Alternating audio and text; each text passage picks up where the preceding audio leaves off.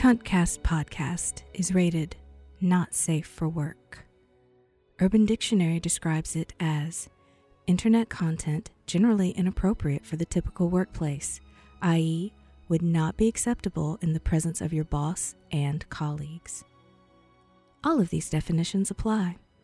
As a result, we will provide you with 15 seconds of pleasant, non offensive music for you to advance to the next program, acquire headphones, or lock all available doors and windows for a proper sensual cuntcast experience. Please be safe out there and enjoy the program.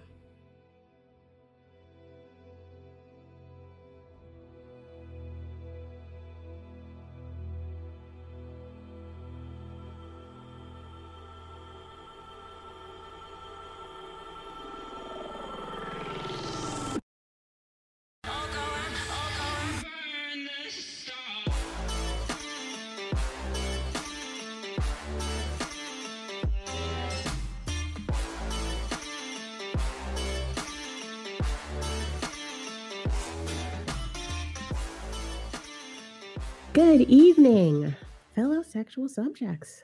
You are listening to a broadcast of the Cuntcast podcast, a conversation with a classily characterized cunt, carefully crafted with cognizant courage to champion conscientious consummation. I'm your host, Najela Ree, and I'm joined by my esteemed colleague, Mr. Aaron Rand Freeman. How do you do? I am alive. Um, this is the uh, this is the first program uh, in about a month or so, if not that, if that late. Um, yeah, we've been on um, sort of an unforced hiatus. That's it. Stuff. Yeah, I've been going through some shit, people. Um, I think everybody is. Right. Which is one of the reasons why no one's running me down. Like, you know, in a in the golden age when people could, you know, go outside and stuff. Um, you know, every so often people would be like, Hey man, let me get some new episodes of a variety of podcasts on your podcast network. And be Cool, I got you. And then I would hit somebody up. I was like, all right, we gotta record. But uh now nobody says nothing. Everybody is being very kind to everybody else. So when something is wrong, everyone just assumes that people who are not appearing are just like needing a break. And there just is never any problem with that. Yeah, and I, I want to uh, thank uh, all the listeners who were very kind. The, I, I lost my furry buddy, and everybody was super sweet about it and uh, shared their memories uh, to my beautiful kitty Logan, who crossed the Rainbow Bridge. So uh, now my cat is dead, as uh, dead and dormant as my pussy. There's no response to that for the record. You'll find just as in the in the grand scheme of co-host responses, there is nothing in the book for that statement. So Yeah, I like- was I was um I was like peak sad boy, and then I couldn't listen to my like go to sad boy music, um, for some unfortunate reasons. But you know, people people really uh people came through and made me feel pretty good. I didn't know through all my um shit posting about my cat that so many people felt attached to him. So made me feel good that he touched so many lives. and that that is uh peak 2020 where I get on my sex podcast and talk about my cat. because I don't know about you, but most of us really aren't banging uh as much as we used to because it could kill us. And not like in the 80s where it was like you know gritty and glorious it's uh it's like just like sad and um full of the fear of respiratory failure it's really hard to be sexy when you're thinking about respiratory fa- failure right. And frankly, you're not you're not under the gun. You're not under the gun. That's my favorite part about we're so sex positive that if you're turned off, it's fine.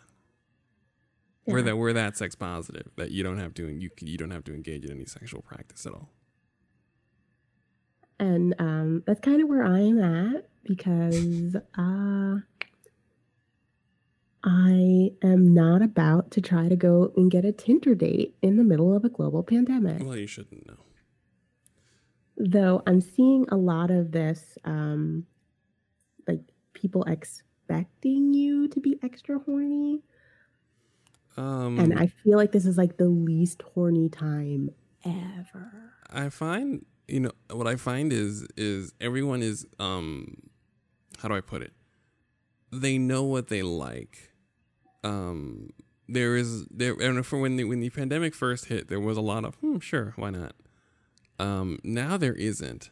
But I think when people are turned on, when people are given the green light, when they do see the thing that they like, they absolutely positively hit the ceiling. But until that moment, then it seems like they have no sex drive at all because of fatigue. So we're all so tired that we have a very, very, very, very, very clear idea of exactly what would turn us on at any moment, and we want that and only that. And it's not; uh, it's just fatigue. It's just when you're that tired, you actually have a very clear idea of wants and preferences when you're that tired. You But just you, I also kind of feel like we're we're back almost to like Byronic days of of longing. Like somebody that I would usually like send pretty raunchy sex to. Um, now we're just like, I really hope in the coming years I get to touch you. right. And I I was looking at my phone. I was like, did I just really send that? That is like like that I should be like putting an apple under my underarm and like sending it to him because I can't show my ankles. Like that is some weird 1802 bullshit. I have- just like I would like to touch you one day. I have, I have. Listen, I'll say this. I maintain this. If someone says that, that's a really good sign. Like I've had to tell some of my guy friends, well, some of my friends that, that if someone expresses some desire to um, touch you, but like a year from now, it's actually pretty good. That that's a big compliment. Like some like people say it like when you, you hear it and you feel weird, and you say it and you feel weird. But if you hear it, it's a very good sign that someone's like, after the world returns, after the end times, when the dinosaurs are no longer and humans emerge from from the waters again or whatever, I'd like to touch your butt. That's pretty goddamn cool. it wasn't even the butt like i just want to touch you like i and i i said like i'm so i'm like very touch starved and i hope like the, the first person that i get to touch when this is all over is you Right. That's really that's a really beautiful sentiment. There's nothing wrong with that at all. That's a really beautiful sentiment. You just but it's like also super like sad that that is where that's where we're at I mean, and the thing about like, and i used to send this guy like really gross texts right, like I, I used to send him things like I want you to fuck me so hard and degrade me so badly that after you're done, when I look in the mirror, my reflection turns away. Like I wanted depravity, and now I'm just like I would like to touch you. Like, can we just bunk fingertips right, and not fear for our very lives? right. There you go. Like I said, that's what I mean. Is what we want is very, very clear. That's what I mean. You're so tired that you've now that you've now done away with with the slapping and the whatever, the throat fucking, whatever it is you guys did. Um, and you've now pared it down to just holding each other's hands because Oh, you're yeah. you're that tired. It went from spit in my mouth to like I I hope one day we could walk holding hands. right, out in in the outside world, like in the before times, before the sickness came. right. Um, we have we have an opportunity to communicate a lot of wants on a lot of levels because we've all been we're um like I said, there's a whole there's a whole generation, there's a whole like chunk of us that we'll be able to communicate honest desires because a lot of the fucks and a lot of the pretense that governed how we lived our lives has been kind of burned away. So there are a lot of us that demand stupid sexual shit when really we just want a hug. And the And I- ability I, feel like Mhm. so many more people get that now. Like, right.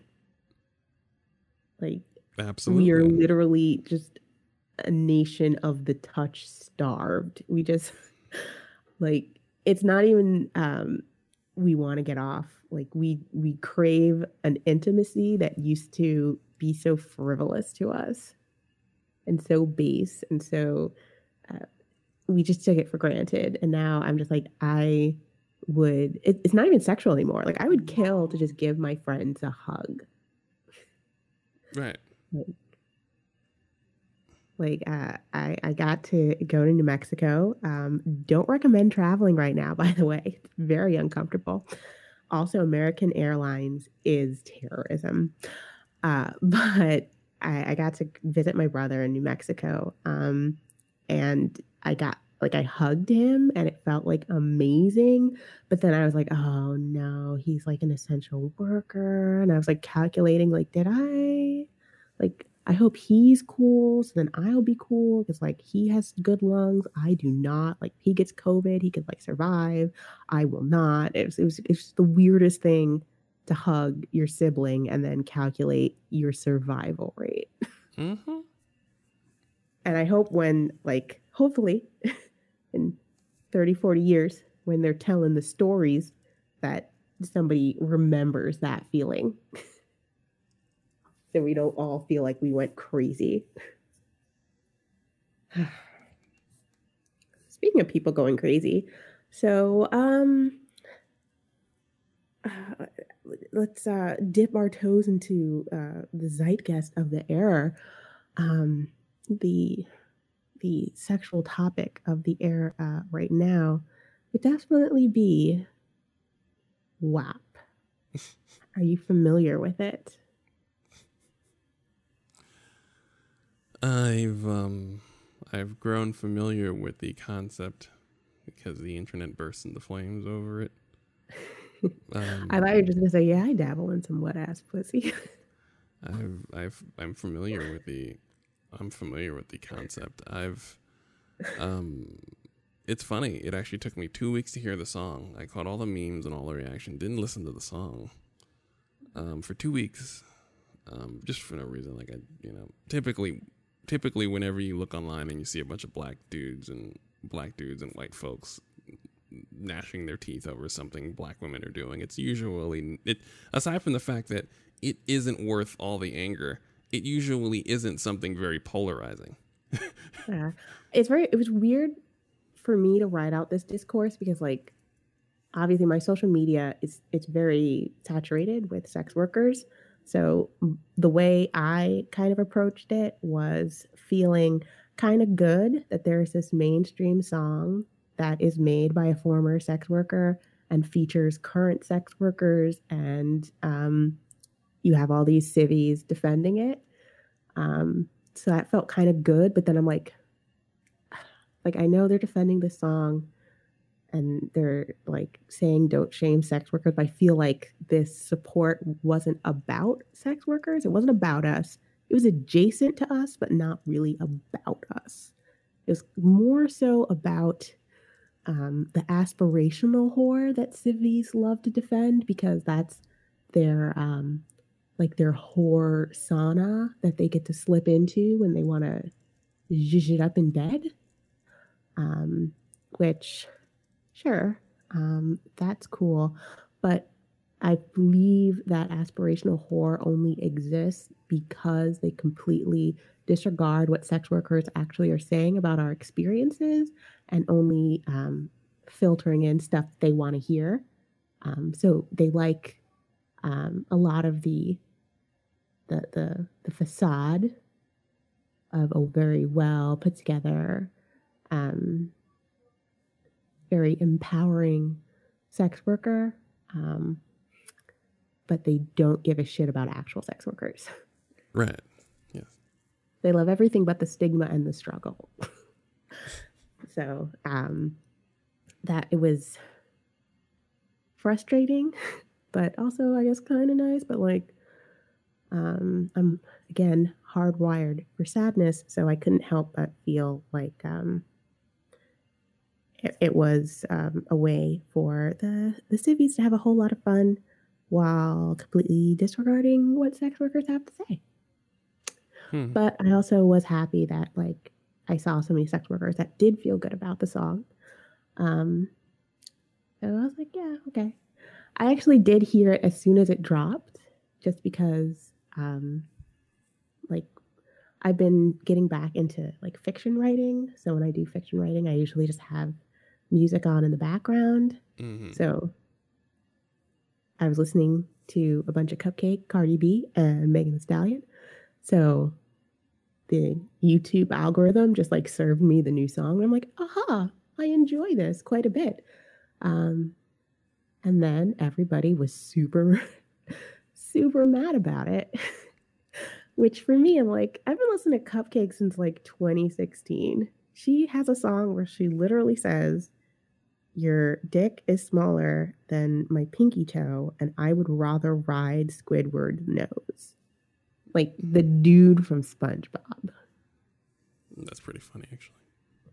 It is hilarious, and I love it but I kind of feel like in a post like Lil' Kim Cupcakke, like I don't even feel like like Megan Thee Stallion has said more horny things in her other songs. Like she has a whole song about really liking a bent dick dude, which shout out to them. Just like yeah. it's been too long that we haven't been celebrating the the the good angled gentleman. But I just I was just like, why is this song the one that everybody decided was like too much?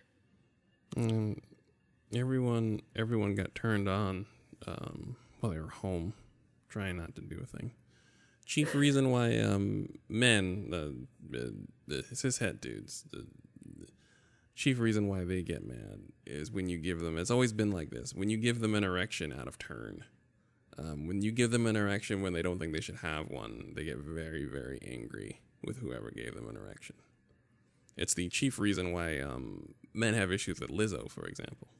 Liz Lizzo's objectively gorgeous, but because she's fat, pretty girl, right? Gorgeous, but she's not. But she's fat. So as a result, a fat girl isn't supposed to give you an erection except when they do, and then when you do, obviously it's the fat girl's problem. And, oh yes, that is definitely my lot in life. I am quite familiar. right, and so it's the same premise here. Is it quarantine, pandemic, or were we were we were not prepared? A lot of dudes are home, they're horny, can't get dates, can't go out, and all of a sudden Cardi B and Meg Thee Stallion come out talking about how much they want to fuck, and it caught a lot of people off guard, and they're just fussing. Men fuss over their erections. That's just as a rule, we yeah. fuss over our erection.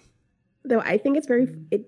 It was a little funny to me because I remember only like a year or so ago, people were like, "Oh, enthusiastic consent. How can you be sexy?" And I'm like, "That is enthusiastic consent." Like when you're telling a dude to swipe his nose down your pum like a goddamn credit card, you are enthusiastic about that. Right.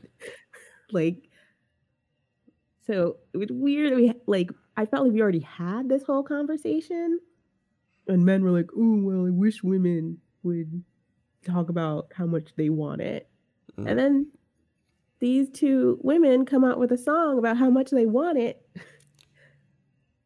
and it's not like it's not like presented mostly as like a power fantasy. Like it's kind of just like here are my desires and wants and expectations. And I'm empowered to ask for these things because I like I have a pretty good like I don't want to call it vaginal hubris because hubris implies that like you're overshooting it, but like they're very confident in their vaginas. I think that's cool. And isn't that what we wanted not a mere months or years ago? So why why are the Ben Shapiro's of the world, the Russell Brands of the world, the fucking CeeLos who should really not be commenting on this? Uh why are they why are they so up in arms? Like Uh, I don't I have said an adult male cishet guy it has the decision making um, of a toddler, and it's not an insult as much as accurate. Um, I'm, I, I, a friend told me about her daughter once. It's the greatest story about a toddler I've ever heard. Where her daughter doesn't like pancakes, didn't want pancakes, right? Gave her pancakes and she was crying. So then at lunchtime, she asked her what she wants. She says, "I want a quesadilla." She gives her daughter a quesadilla. But the quesadilla, on first glance, looks so much like a pancake that the little girl thinks that her mom is trying to fuck with her. And as a result, refuses all food because her mom is playing the dirtiest trick. She said, I don't want pancakes. It looks like not a pancake, but looks like a pancake. And that type of decision making, that type of processing, it leads it it's so much it's so much of the adult male that it just like I don't know any other way to put it. We want a thing until we don't want a thing, but we don't want the thing, but we do actually want the thing, except when we get it because then we didn't want it. You understand what I'm saying? You don't. That's the point. There's no reason why. I, I hate to I hate to say this. It's just grown men's opinions have no value, especially of things they want, because masculinity makes us it literally twists us around to the point where we're out of sorts. We're out of commission. We don't work. Our opinions don't work. Our ability to process why and when and who and what we want is shot until we start picking apart masculinity. It renders us incapable of offering an opinion on any in any form of public discourse involving anything that we might like because we don't know. It's as simple as that. It, it's such a clear definition of it that it, we've had, and it, just in the grand scheme, we've had since the beginning of 2020, we've had black women do literally everything, and had dudes complain about every single thing that they're doing. Yeah, and it, and like speaking of wow, like it was it was it like hurt because I was very sad to hear that Megan Thee Stallion got shot Yes. by Tory Lanez, and people are bitching at her because like, oh, well, you're a snitch because you told. Like he shot her. also, he Like, did. Also, what she. do you expect from black women? Right, but She- that, that's the thing. Is she didn't tell because he's not under arrest. He, she, she said he did, but in the moment she protected him. So the fact that he's not in jail means she's not a snitch. She just said he did, which is, if she's not trying to send him to jail, it don't fucking matter. And It that's just the, and that's really reminds me that like th- there is no winning for us. Right, that's the thing. And that's because and that's because our opinions on what are happening have no value. They have no merit. There's no logic. There's no logic formed in the beginning to then follow to a logical conclusion. We don't like anything and won't say it out loud. Yeah. Right. We won't say And anything. it was also really weird because you have a lot of people who do not usually talk or um, say anything about sex workers feeling like this was their in to the discourse. Right. It was frustrating because as a sex worker, we are already fighting so many uh, different fronts. Like we're trying to get decriminalization, we're trying to um, get labor rights, and um, currently one of the biggest proponents to bills that really damaged us just got nominated to be vice president of the freaking United States. And we are constantly being silenced about how much that hurts. So um, to hear a whole bunch of people saying that this is uh, the whore agenda taking over, um, like I don't, it's it's hard to even form the words to say how up- upsetting that is. And uh, oh, oh, furthermore, uh, it's like okay, they can release this video, which everybody is really overreacting and um, saying it's so raunchy, but they could do that on a platform, YouTube, which routinely deplatforms sex workers and demonetizes sex workers. they can do that because um, it it's Warner Brothers Music, a big conglomerate that is making money off it. if Cardi B, the stripper, wanted to put this song out on her like private YouTube account that is not owned and managed by Warner Brothers Music, there's no way in hell it would still be there. like um even artists that are more independent like Cupcakke uh she had a video for her remix of Old Town Road that got like obliterated. Can't find that on YouTube anymore. Um, and even like in when the song first dropped, you had Cardi B, um, Sukihana, and uh, one of the other um, women that are featured in the video her name starts with A, I can't remember, but they they all like were promoting their OnlyFans. And Sukihana is the only one who is a current sex worker who is posting, you know, uh, adult content on her OnlyFans. And you could see how she was treated versus how Cardi B, who, you know, is very open about, yes, I was a sex worker, but she plainly said, if you want access to my business, I'll put it on OnlyFans, but it's not going to be adult content. And then you had um, this other young lady who I am told is a rapper, but I've never heard her music, but is like very pretty and does the Instagram. Um, she made like a hundred thousand dollars on OnlyFans, reposting the same stuff that she posts on her Instagram.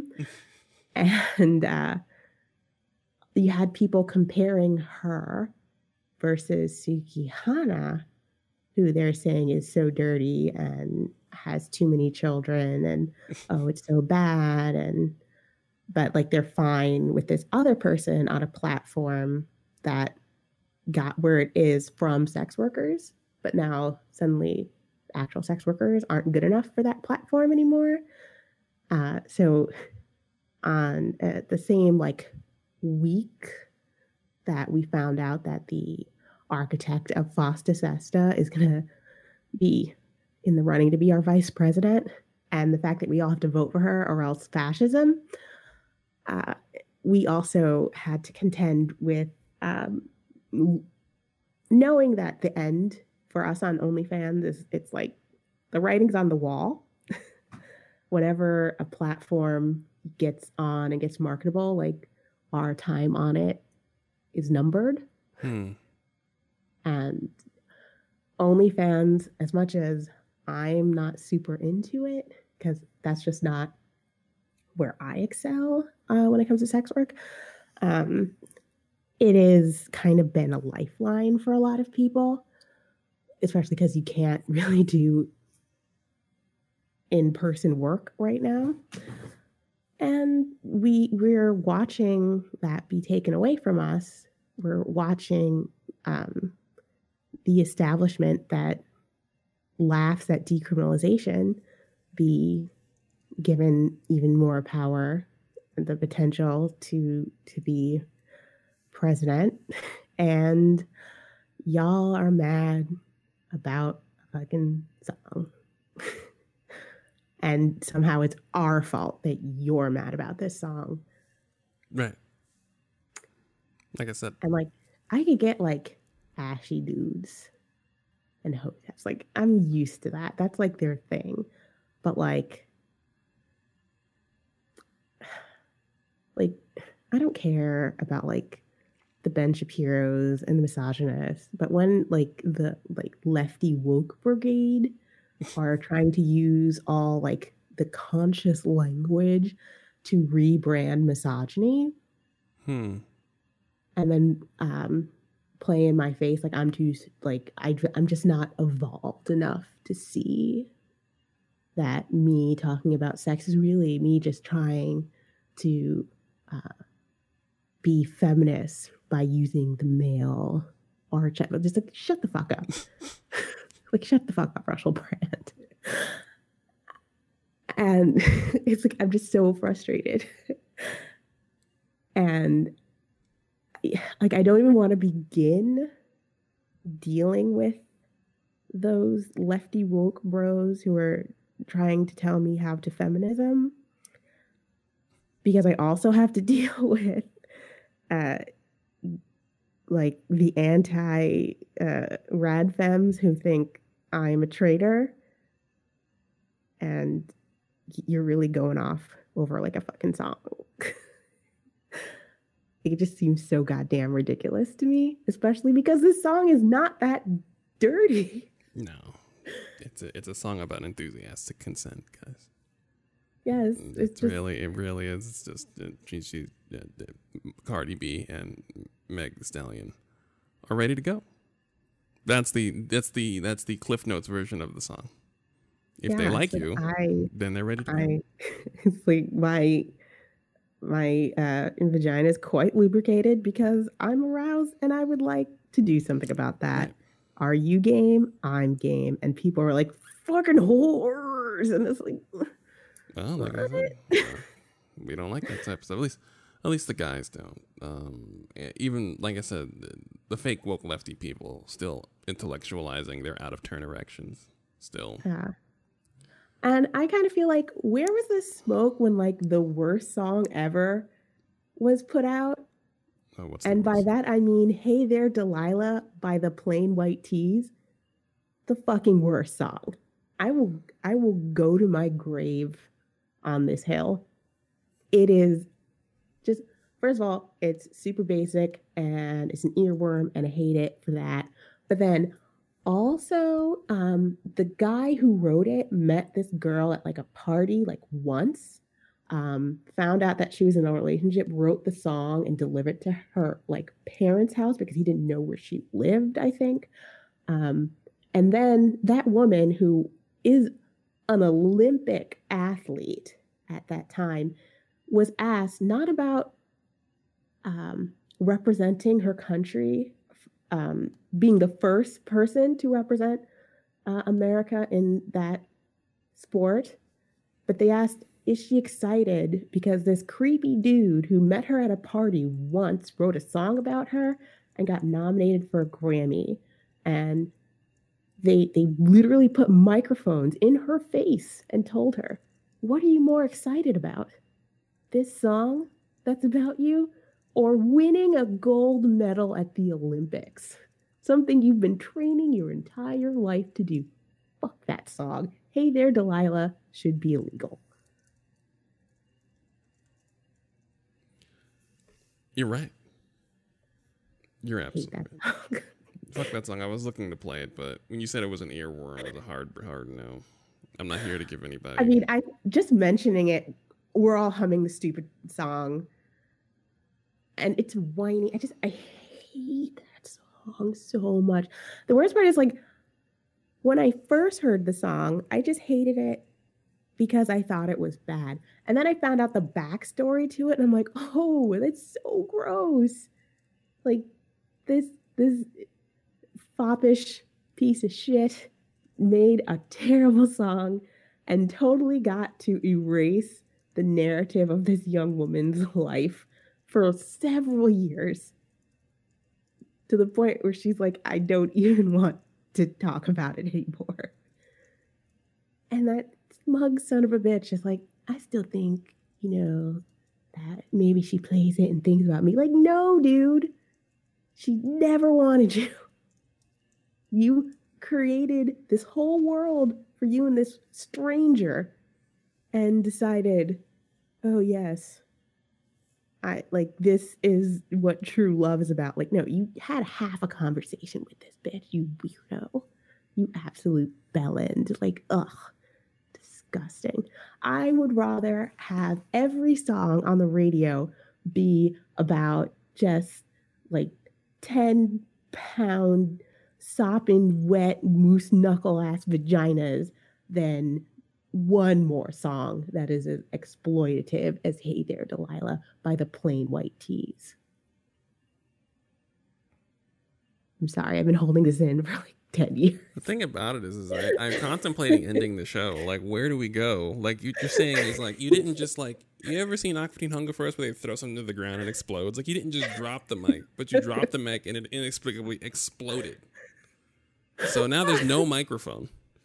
And we're just kind of left here standing awkwardly I don't know because why you've made strong the feelings miss incredibly this no no no no no. The problem is is sometimes and i say this all the time sometimes a joke is so good an exchange is so sharp that they should edit they should sh- they, we should wake up the next morning. Like an exchange like we go back and forth and then the exchange is so snappy and funny that we can no longer we should no longer converse for the rest of the day and start Yeah, over. this like not a bit that I've been like working through. This is just like I really fucking Listen, and it's so valid. It's such a valid observation about what we get mad at versus what we don't get mad at, which is what is really genuinely problematic and really genuinely irritating versus what we gnash our teeth over. It's not wrong. It's a hundred percent a salient point, but as a result, I'm just like, well, I might as well just close my laptop. like it's just we, you've you've And I know there's gonna be like people are gonna write me a, a sassy tweet or send me a Facebook message like, "Can you really have this much heat for Hey There, Delilah?" When you like the terrible music of Panic at the Disco, you know what? I have apologized several times for my unfortunate love of Panic at the Disco, and I understand that is problematic. um the thing about I will give you that. The, the problem is, is there's no problem with you liking a thing if you know it's problematic. You've never once said that there is some moral value to Panic at the Disco. You have said from the moment that you've mentioned Panic at the Disco on the show, the very first time you said this is utter trash, and I like it. Fine, we all I- like utter. I like It was literally always an apology. I like professional wrestling. Under no circumstances am I going to turn around and say professional wrestling as an institution, as I've liked it for 30 years of my life, has some moral value. It's been hot garbage for decades and decades. Um, I'm never going to, and as a result, you can't be like, oh, Aaron, you like wrestling? No, I do. It's garbage. The people you argue with are the people who are like, no, there's some deeper inner meaning. No, wrestling is athletic, is athletic stunt work and LARPing. That's it. It's cool. They finally stopped Yeah. putting the women, covering the women in oil and having them wrestle each other for weird putter, butterfly purple belts. Great. They just stopped doing that like five years ago. so yes, I sometimes the thing you like is just terrible. And the key, understanding that it is terrible does not mean you should not like it. It just means that it is terrible, and you're not going to argue any type of. You're not going to use it to like form form some moral platform with which to preach to other people. It's terrible. You like Panic at the Disco. That's fine. Is it? It's fine. But I just feel like, like going off of that, there are people who are like really expounding on WAP, like, like, like it is cement discourse, and I just feel like, can it just be a fun song about wanting to orgasm? Like, can't we just have a fun song about wanting to orgasm? it just Well, and that's another thing that's happening because we're having so many problems that are bigger than the average citizen to such a degree that we have a lot of people dedicating a lot of time and thought to something that is just without it just isn't that serious. We can no longer locate what is not serious because the things that are so serious are so over our heads and so problematic that it actually is so big that we almost punch down as a form of um, self-care, like relief And so that people have these incredibly long dissertations about a song about two women that want to fuck. They're ready to go. And Um, I will admit, I at one point had a 2,500 word think piece ready to go about this song. I was, I was going to be part of the problem. uh, but I just kind of like, let's just, we can just enjoy things Oh. for once. Just let people enjoy things. No, we, we can't now because we cannot. Uh, I also it was very um so I played the video for my mom because sure. um I'm chaotic. You haven't noticed. But I remember I was telling her about it and she was like really for the song when I was describing how people were angry about it because it's these two lady rappers and they're being very upfront about their sexuality and really demanding pleasure. And she's like, no, that's what we should have. I want to hear it. I want to see it. And she was like, oh, girl power. Um, and then I played it for her and she was appalled. now, did I find her um, uh, rejection a bit performative because I felt like this is what she thinks should happen? But also, uh, you know, Cardi B does say she wants a dick to tickle her uvula, and maybe that's a little bit too much for my mom. Um, admittedly th- so. That's a general statement about that's like that's the proper review of the song on Amazon. It's like I think that this song might be a little bit too much for my mother. That's just a general statement.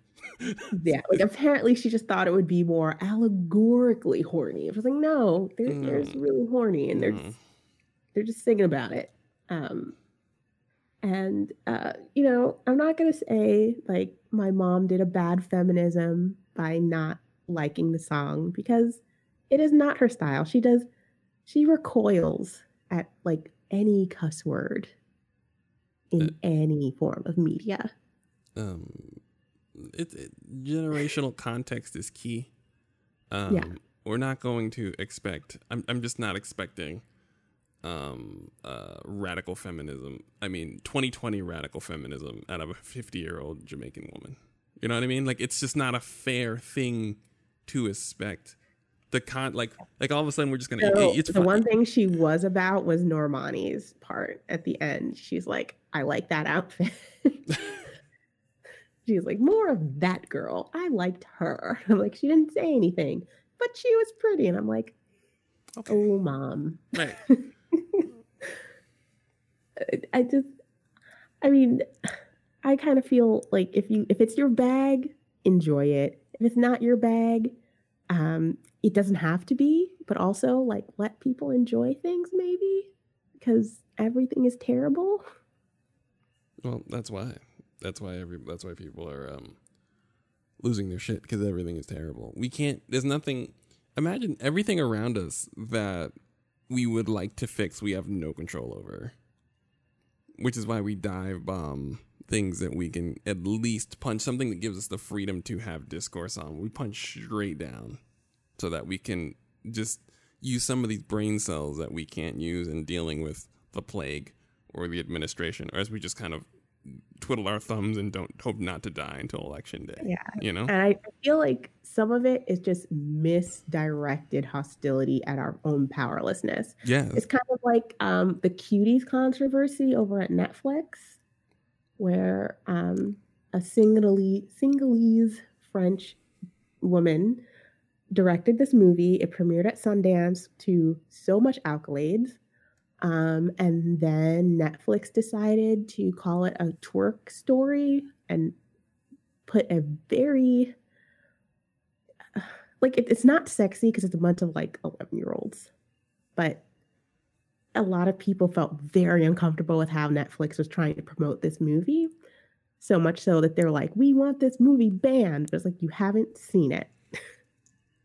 You've never seen this movie. You don't like the marketing of it but you feel like you have to do something because you're offended but you're not actually addressing what has offended you but you're punching at something because that's i guess what you feel you're empowered to do Yeah.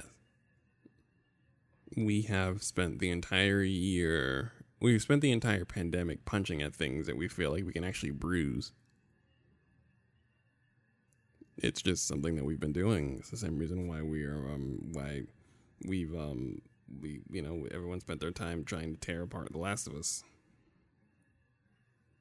You know what I mean? It's like, it was fine It was fine. Most games are fine. but like do you, do i want do i think it should be compared to schindler's list No. No. i don't think that makes me anti video game as No. art I think it is It's it's not it's, valid art. I think it has some growing up to do. Um, Usual- tonal wise, like if you're gonna make art that is supposed to, um, it kind of feels like they want to be the video game equivalent of uh, the book on killing right. uh, which is a super good book. Um, the author's name's escaping me, but it's about the psychology of being trained to kill and being in war. And um, if if uh, you ever want to write about stuff like that, I cannot recommend it enough. Um, but if you want to be the video game equivalent of that, then maybe your gameplay can't make killing a bunch of people super fun. And the thing, and and I say this all the time, is for the most part, if your game is going to be art, then it can't be it can't be a video game flavored video game.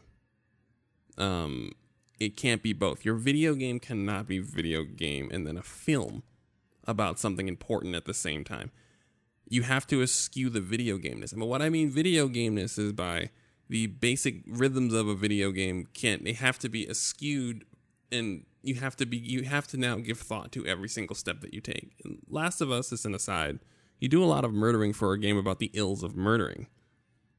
Full stop. Yeah. And it's like I And- said, you have to eschew the video gameness of the video game. If that game that game would have to have 150% less murder for us to talk about. Also, you have to be able to let people go.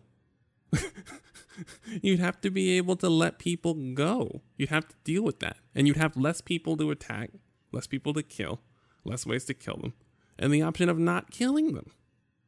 Yeah. Right. You can't really have a game about how your choices um, can destroy you if you can't actually make choices in your narrative. Right. Like I said, and, and like I said, if you're not trying to be a film as a as a game, Last of Us 2 is great.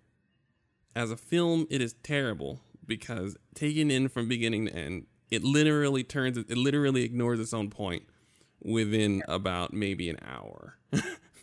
Because I feel like people who watched others play the game got more out of it and more to the intent of what the development team wanted than the people who are actually playing it because the people who are playing it were like i'm having a lot of fun killing these people snapping this dog's neck and it doesn't really register like if i shoot somebody and then somebody goes oh no billy bob like you don't give a shit right. you're just like ha boom headshot you're dead lol like right.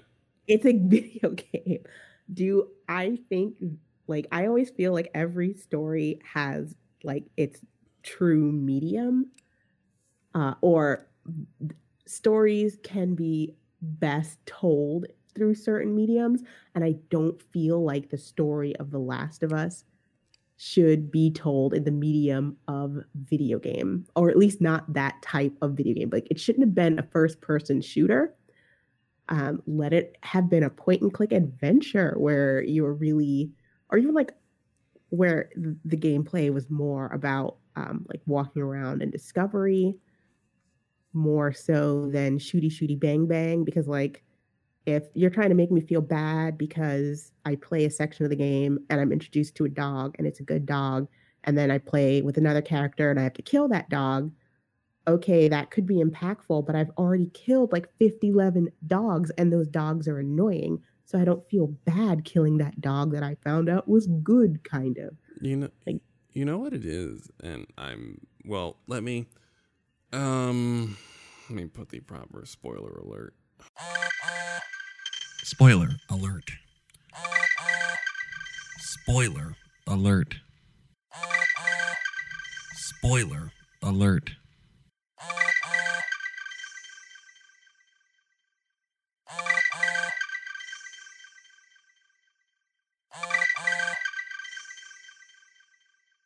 To skip to the end of the spoiler, please fast forward to 50 minutes and 11 seconds. Please fast forward to 50 minutes and 11 seconds.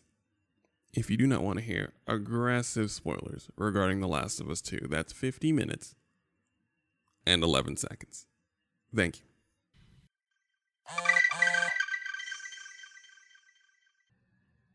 Okay. Um, the biggest problem with the story is that you play as Ellie at all. if you played as Abby, whose mission was to kill a dude that she hates for doing something genuinely terrible, it would make sense that she's killing lots of things because she needs to kill things. She needs to kill a dude. Like your mission of murder can't just be you killing one person. It literally would require some practice, which is kind of what her character was about, was getting ready to either defend defend her people and kill Joel. So you should have been playing as Abby from the beginning if it was going to be a game where you kill a bunch of people because she was getting ready to kill one, the worst person she's ever known, and defend her town as Yeah. the as the as the official defender, gate defender of her town. Yeah. And I also feel like um did people finish The Last of Us part 1 because Um, everybody is like really like oh my god, not my precious Joel. Like Joel was the worst. Um, He took a little child and he he just broke her as a person. yes, he did. Like, Um, Joel is the bad guy of The Last of Us. And you can see that his like shitty way of, of life and his selfishness has not just destroyed Ellie, uh, but he destroyed Abby's life and the life of everybody who was connected to those doctors who were trying to save humanity. And I'm not saying that the Fireflies were like on the up and up because they didn't give Ellie a choice. They didn't like clue her in. But as we find out in The Last of Us Part 2, that that would have given Ellie a sense of purpose in her life, which she was robbed of. Joel did a big bad. He he was the baddie. I, I that was the point. I- he lost his humanity. I- find um, that what happens a lot is uh, when when the, when you play as a dude, you know how you're playing, and it, the point of a game is effe- is effectively the power fantasy, the transfer of a power fantasy. Um, I think when your character is problematic, I don't think a lot of dual dudes they disconnect. They can't disconnect the power fantasy from the character. So because what they're doing is their fantasy, they're putting obviously if they're controlling the character, then what the character must be doing must be justified. So as to maintain the heroic dr- uh, power fantasy that they're engaged in, um, it the, it's hard to detach yourself when you are taught as a dude to put yourself into the shoes of whoever you're playing as and whatever you're doing.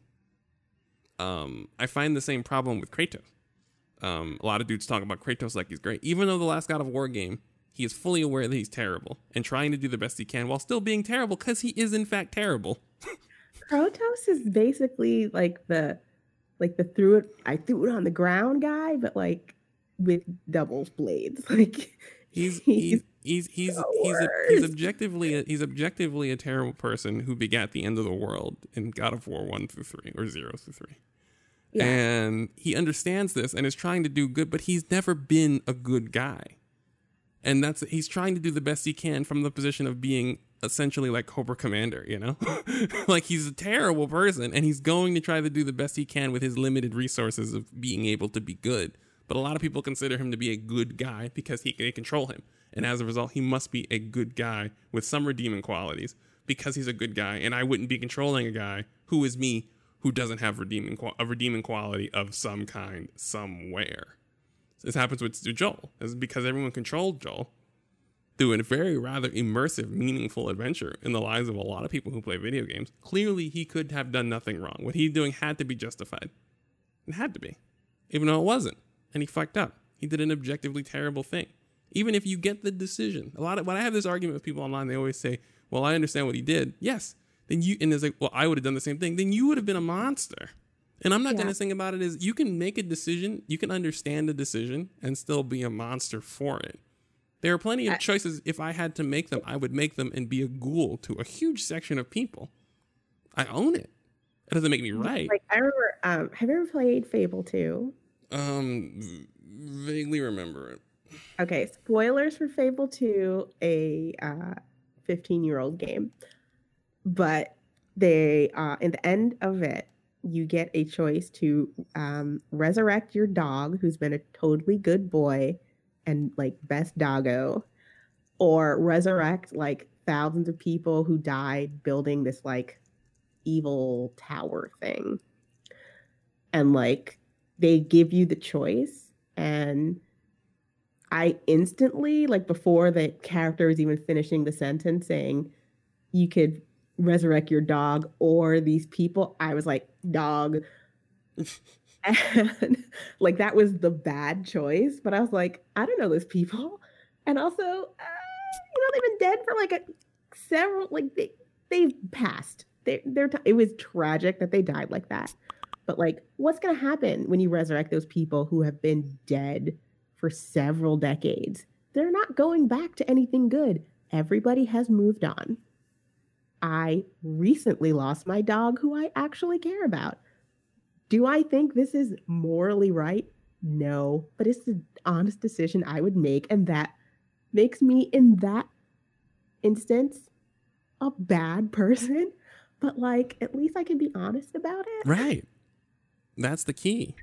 It's a monstrous decision, but you own it, and owning it is really the point. That's that's the that's the point. Is I remember I was actually mad because that was the quote unquote bad choice. Like another character like admonishes you for it, and I was just like, fuck off. I don't care. Like I got my dog. Woot. Right. I know those people. Like, sure, it is really sad that they died building an evil spire, um, and there was some slavery. But like, how many of those people were pedophiles? Statistically, at least four. Right. But you that you're not out, you're not out here trying to argue that you made the correct decision, and that's the thing. That's the big deal. So Yeah, you can't um, want to have um, deep or uh, messy, uh, complicated storytelling um, when the mechanics of the game is point, gun, shoot, win. yes. And if you and if you do have and it's one of the things if you are going to do that, then you have to write the characters for it. If you're trying to tell a deep, meaningful story, um, uh, you know, you know what was a sneaky good story for this reason. Um, Max Payne three. Have you ever played Max Payne three?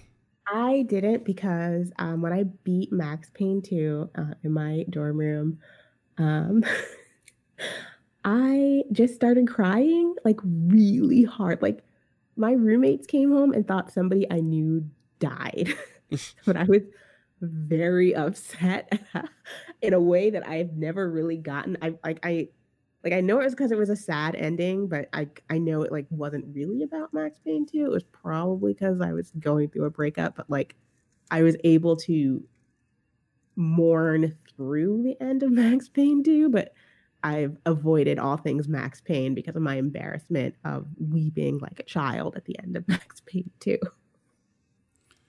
Um, well, one, um, Max Payne 3 owns that. Um, Max Payne 3 is about Max Payne, the story of a guy who is hopped up on painkillers because of the painkillers you take as meds in Max Payne 1 and 2. So he's addicted to painkillers. And his run of wanton violence literally forces him to being a security guard in Brazil. And he kills so many people that even the people who are his handlers are like, we can't do anything. There's a really great scene where he's trying to get on a plane. They're trying to get him on a plane out of Brazil. But he kills so many people that the handler is like, fuck this. You're on your own. and it's just like, yes, they're writing the story for the fact that this dude, Gringo, hit Brazil and killed 500 people. He's drunk the whole time, high on painkillers, killing everyone, and eventually no one can help him because he's killed so many people. So they wrote this narrative where like the dramatic beats are you have killed too many people, you drug addicted gringo.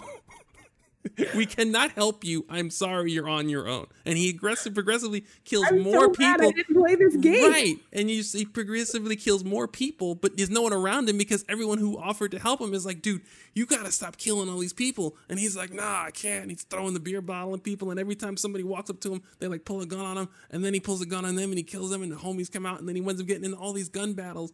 And it's like, that's how you write a story around the mechanics and the character of your game if you're willing to do that. You know what I mean? The action progressed, but they were very aware of it. They were not making him out to be a hero. Everyone at some point the entire the entire country wanted him out because he kept killing people. Eventually, even the good people, everyone, eventually it became a blob of people who wanted your white ass out of Brazil. Right. like Uh, when you've killed so many people that like Brazil has right. Like, what the fuck are you doing? Like at first there was like, you know, there was like mild assistance from mildly corrupt, ambiguous security forces, and then they're like, dude, we can't help you. And then like, and then eventually the crime people were just like, we need you to leave. like we're trying There's to kill you. So you that did that pretty well. Eh, you, you were like you play as like two guys. One has like a gross ponytail. And like they're like mercenaries. You're talking about Kane and Lynch? yes. Kane and Lynch. One has a gross ponytail. But like Kane and Lynch 2, it's kind of like they're all like it's just misery porn because their Yes. lives have not gone well. Yes. Yes. like nobody respects them uh their families are torn apart are terrified of them as you would be if you know your dad is just super good at killing dudes Right. Yes. They they they are initial. I remember that game because people don't like that game, but I always say the game is super short. It's super weird. The mechanics are broken. It's not a great game, but the game is written entirely around the fact that you kill so many people that it's ruining your lives and the lives of everyone around you. Thank you. as all that murder would Right. It, yes, you should not be able to f- shoot gun shoot your way through fucking Shanghai from beginning to end for three hours from like the from like six p.m. to like eight a.m. the next morning without ruining so many people's lives. you shouldn't be able to. And they're terrible dudes. They're like, we need to leave, but they can't stop killing people. They don't have family. One dude's got a girlfriend. He gets her killed. It's all terrible because again, keep running around shooting people. And that's the thing is if you're going to tell a story, have sometimes if you want to do that, those stories are more meaningful than anything anyone trying to do some um, trying to do some high end nonsense.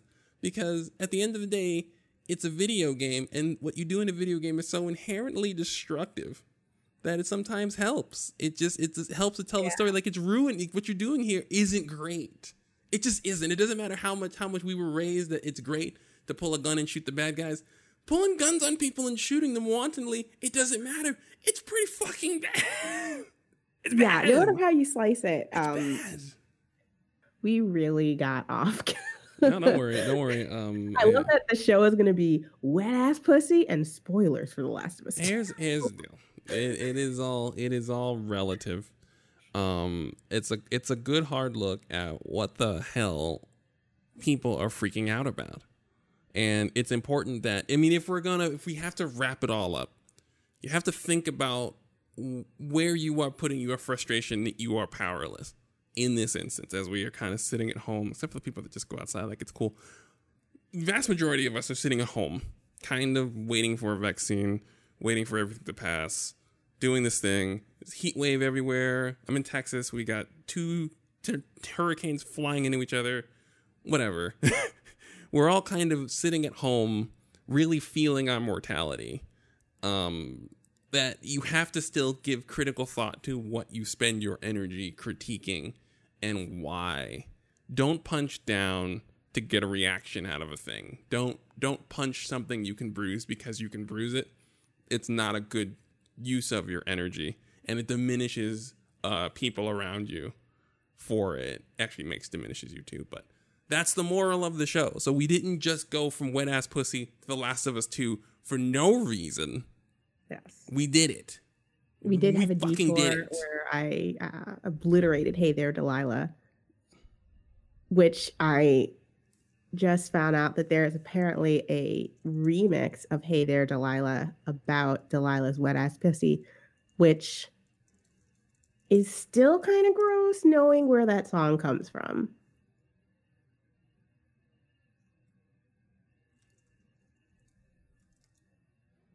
Well, there you go. And now "Hey There, Delilah" stuck in my head. God damn it! I'm terribly sorry. It's my fault. I I, I brought this pain upon myself. It's fine. Um, like instead of starting um, petitions to get a movie you have not seen off Netflix, how about we have a petition to make the Plain White T's apologize for Hey There Delilah?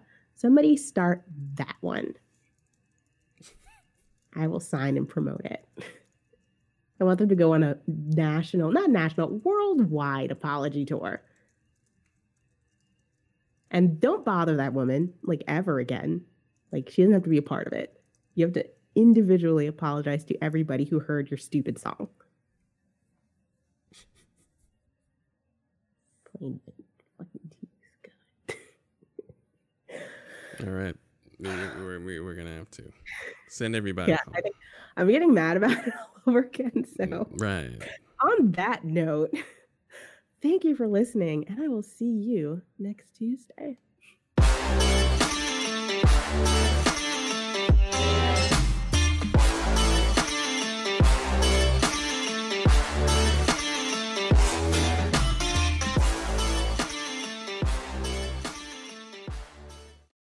Enjoy what you heard? Become a Patreon subscriber at patreon.com slash unfridays and follow the network at twitter.com slash unfridays. You know what makes racists really mad? Black people having a good time. And we really have a good time making these podcasts. So, if you donate, then it's technically the same thing as funding the unhappiness of racists everywhere. Awesome, right? You know what to do.